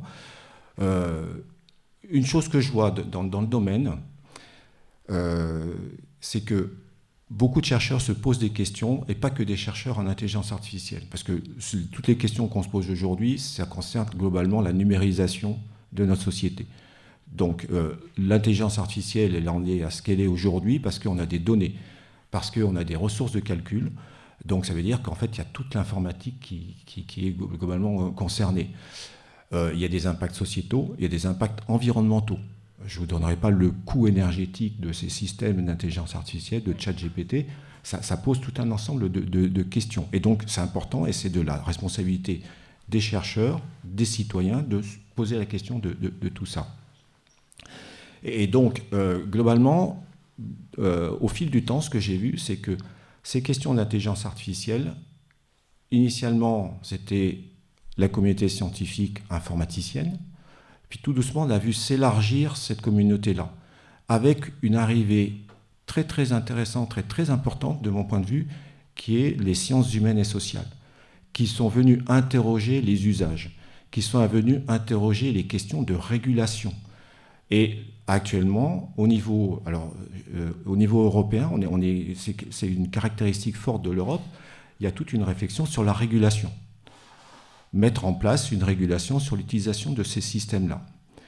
Est-ce que la régulation va tout résoudre? Je ne sais pas. Mais globalement, ça veut dire qu'il y a quand même une prise de conscience. Et il faut que cette prise de conscience également, elle soit renvoyée au niveau des chercheurs et que nous, chercheurs, on soit capable de les renvoyer également au niveau des citoyens. Est-ce que cette législation euh, ne va pas avoir toujours plusieurs trains de, retard? Et est-ce qu'elle n'est possible que si elle devient presque planétaire? euh, Est-ce qu'elle n'est pas limitée si elle est sur le continent européen et seulement le continent européen? Euh, Là-dessus, on, est d'accord. là, j'avoue que ça dépasse un peu mon cadre d'action, mais je suis tout à fait d'accord. Jacques? Juste, moi j'entends ça avec la, comparaison avec le nucléaire. Quand euh, la bombe atomique a été utilisée, il y a un certain nombre de scientifiques qui avaient créé euh, cet outil-là, qui ont lancé l'alerte. Euh, ça a eu lieu, et maintenant il y a une prolifération. Et on, est face à un, défi qui est la question de l'étape qu'on est en train de vivre. Ces technologies sont, sont très très puissantes. Et personne n'est capable de dire qu'on va réguler l'énergie nucléaire, parce qu'on ne sait pas le, type de régulation qu'il faut mettre en place. Et, là, j'ai juste euh, un dernier mot sur le fait qu'on nourrit les IA. C'est-à-dire que l'humain nourrit cette espèce de, monstre, allez, qui, qui, qui prend de plus en plus de place. Donc on est quelque part à leur service et, qui va euh, avoir euh, la capacité de contrôler ce processus. Quand tu présentes ce monstre-là, non, c'est pas, c'est pas, d'accord. C'est les humains qui sont derrière ce monstre-là. Globalement, euh, les systèmes d'IA sont, nourris par nos données parce qu'il y a des humains qui vont nourrir ces systèmes avec les données que l'on fournit. L'humain est derrière. Dans l'expérience qu'on avait sur les, bonobos, l'intelligence humaine est, derrière parce qu'en fait, il faut pouvoir euh, classer ces données, il faut pouvoir euh, les, pour, nourrir le, système. Donc derrière tout ça, il y a des humains. Il ne faut pas se dire que c'est quelque chose qui évolue et c'est fini, c'est indépendant de nous. Non, nous sommes, nous sommes toujours là. C'est important parce qu'il ne faut pas se déresponsabiliser, justement. C'est pas maintenant lâcher dans la, dans la nature, non. Il y a des gens qui contrôlent les choses. Voilà, le, problème peut-être c'est que tous les domaines maintenant veulent de l'intelligence artificielle. J'entendais hier euh, à la radio, euh, maintenant le, livre audio est confié à des, à des IA. Donc euh, derrière, c'est aussi, c'est aussi toutes ces incidences-là et on se doute bien que c'est pas un système informatique qui brusquement s'est dit tiens je vais faire de la lecture de, livres audio. juste une dernière question avant qu'on aille tout doucement à la fin de cet enregistrement. vous me disiez Olivier lorsqu'on s'est vu pour préparer, il y a des, des peurs fantasmées pour ma part, et c'est ce que vous disiez à l'instant, je ne crois pas à une IA qui prendrait le pouvoir. Ce qui pour moi est un danger, c'est que l'humain prenne le pouvoir sur l'IA. Oui, euh, globalement. Alors, le fait que l'IA prenne le pouvoir, euh, disons actuellement, je ne vois pas comment ceci peut, se faire. Un système d'IA, d'accord? Euh, Que l'humain prenne le pouvoir sur l'IA, bah, globalement, on, le vit. Je veux dire, les, entreprises, les, Google, les OpenAI et ainsi de suite, elles ont un pouvoir sur certains types de, systèmes d'intelligence artificielle et elles nous l'imposent et de fait, on va arriver à... Enfin voilà. Il y a plein d'incitations à ce qu'on les utilise. Ce matin, j'étais en cours, je pose une question à un élève, il avait une erreur dans son programme informatique. Il me dit, ben, c'est tout simple, j'ai posé la question à ChatGPT.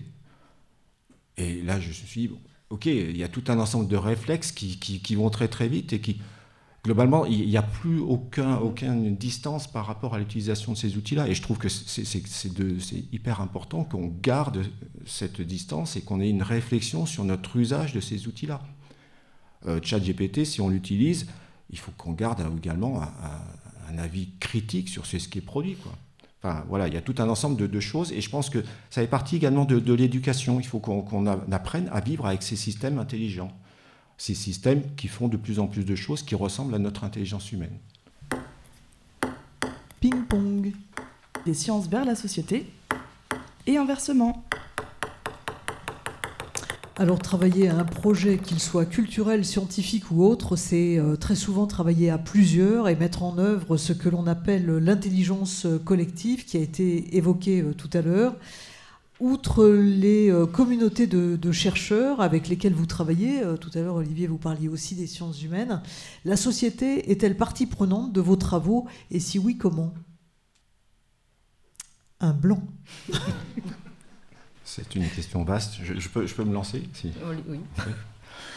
Alors, globalement, la société prend part à nos travaux euh, dans l'Institut Henri Fayol, donc le centre de formation de recherche dans lequel je suis et que, j'ai la chance de, de diriger. C'est évident. On ne pourrait pas faire nos recherches si la société n'était pas partie prenante. Euh, on est en lien direct avec la société au travers des différentes euh, applications qu'on va être amené à, développer. On va développer des systèmes industriels qui vont être déployés dans des entreprises, donc on va être en relation avec cette société. Euh, on va être en lien avec tout un ensemble de, collectivités territoriales qui ont besoin de mettre en place des, problématiques de collecte de déchets, de, traitement, d'organisation des transports sur une ville, on est en lien avec la société. Et on est en lien avec les citoyens, puisqu'en fait, dans le, centre que je dirige, euh, il y a des enseignants-chercheurs qui développent des systèmes de ce qu'on appelle des jeux sérieux, des systèmes participatifs, où donc les citoyens vont être amenés à participer à des prises de décision collectives sur euh, la manière dont on va pouvoir euh, gérer des crises, gérer des risques. Voilà. Et donc, on va également être amené à, étudier, à être en lien avec la société, parce que dans, le centre, il y a des informaticiens, des gens qui travaillent sur les sciences des données, il y a des gens qui travaillent en environnement, et il y a des gens qui travaillent en, management. Et donc, là aussi, euh, la société, elle est présente, parce qu'on va amener toute cette problématique, étude des organisations, comment on peut construire des entreprises qui sont responsables. Euh, enfin voilà, donc la société, elle est présente. Et c'est vraiment une richesse qui fait que on peut construire des, systèmes d'intelligence artificielle en se posant la question de la place de l'humain dans ce système-là. Est-ce que l'humain va être contrôlé ou est-ce que l'humain va pouvoir garder le contrôle là-dessus? Et c'est hyper important quand on a une entreprise et qu'on a à avoir un système automatisé. Et si l'humain est complètement asservi à ça, ça pose des problèmes. Oui, j'ai l'impression qu'il y a un peu la peur du Robocop, le film, vous savez, vieux maintenant, mais c'est un peu, enfin, j'ai l'impression que cette peur, elle est très, elle est ravivée là. Euh, le lien avec la, société. Oui, je pense que c'est un petit peu écho à tout ce qui a été dit, mais euh, vous avez parlé de la bombe atomique. J'ai aussi pensé quand on en discutait, le génisme. Voilà, quand on, c'est la société qui peut déterminer. C'est quand même les règles dans une société, c'est les humains qui les définissent, jusqu'où on peut aller. Le savoir technologique, il, est, grand, il est grand, il est grandissant, mais la, la, part qu'il a dans nos, dans nos vies, c'est quand même l'humain qui, des, nos politiciens normalement, et les citoyens mettent des limites, ce qui on est prêt à accepter ou pas. Mais euh, donc la société, elle est partie prenante normalement. Enfin, si faut aussi écouter les avis des gens, des gens qui s'y connaissent aussi. Mais euh, je, bah, je euh, je trouve que faut pas déresponsabiliser, déresponsabiliser pardon, euh, chacun d'entre nous. On, a tous un rôle et il faut pas, soit on est un peu ignorant, mais il faut pas nier que l'intelligence artificielle est dans nos vies tout le temps pour gérer les, les vols euh, aériens, etc. Enfin, l'humain il est là, mais c'est eux qui, c'est grâce à l'intelligence artificielle qu'on est capable aussi d'avoir des milliers de vols euh, qui arrivent dans une heure à un aéroport, etc. Elle fait partie de nos vies, elle nous rend, avant tout, elle nous rend service. Après, il peut y avoir toujours quelqu'un, euh, des groupes d'humains avec des mauvaises intentions. Euh, la bombe atomique, elle n'est pas partie toute seule, hein. c'est des gens l'ont décidé. et, le génisme, ça m'y fait penser aussi. dans certains pays, ça va trop loin. Donc c'est le rôle de la société, normalement, de déterminer, de définir les, limites de l'utilisation. Et, même si on sait faire, ne pas le faire. Jacques, votre exposition, elle est à la frontière entre forcément les sciences et, la société. Euh, oui, peut-être qu'on est, euh, on est en train de vivre une époque où l'humanité au sens strict est, est mise en question. D'ailleurs, la discussion montre que même la notion d'intelligence est, peut-être pas le propre de l'homme. Donc, euh, la notion de société, j'aurais peut-être tendance, et ça rejoint aussi euh, certains modèles de, cohabitation entre espèces et, de revenir sur cette idée qu'on a, nous, notre place euh, érigée euh, une fois pour toutes sur la planète.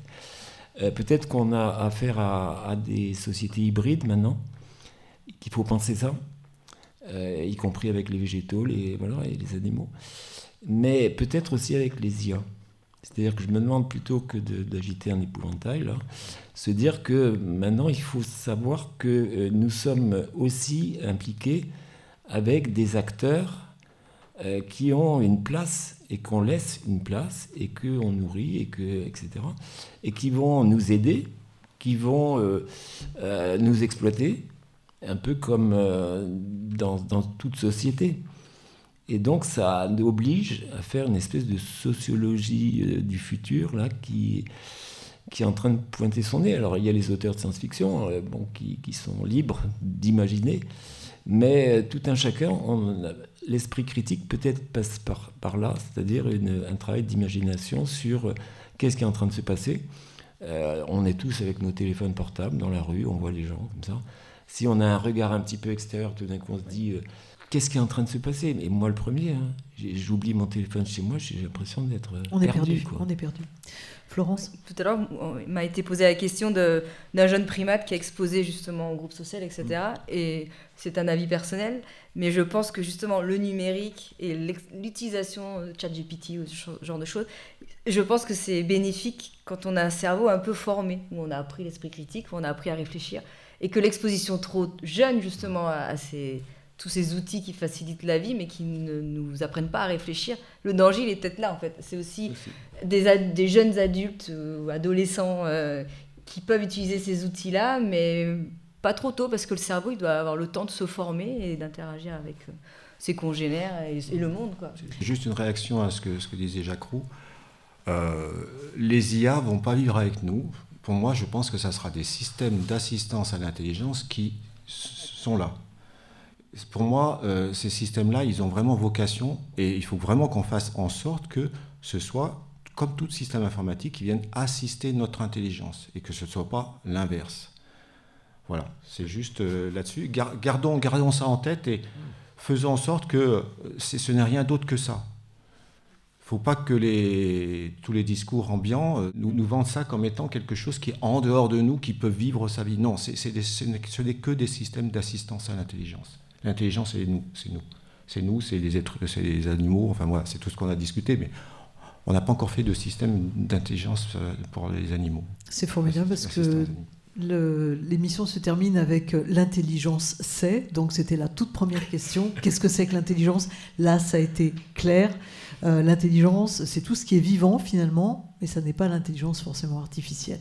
Merci, euh, merci à, tous les trois. Merci euh, Florence Levréro, Olivier Boissier et Jacques Roux pour euh, la richesse des informations et puis des échanges que vous avez accepté de partager avec nous.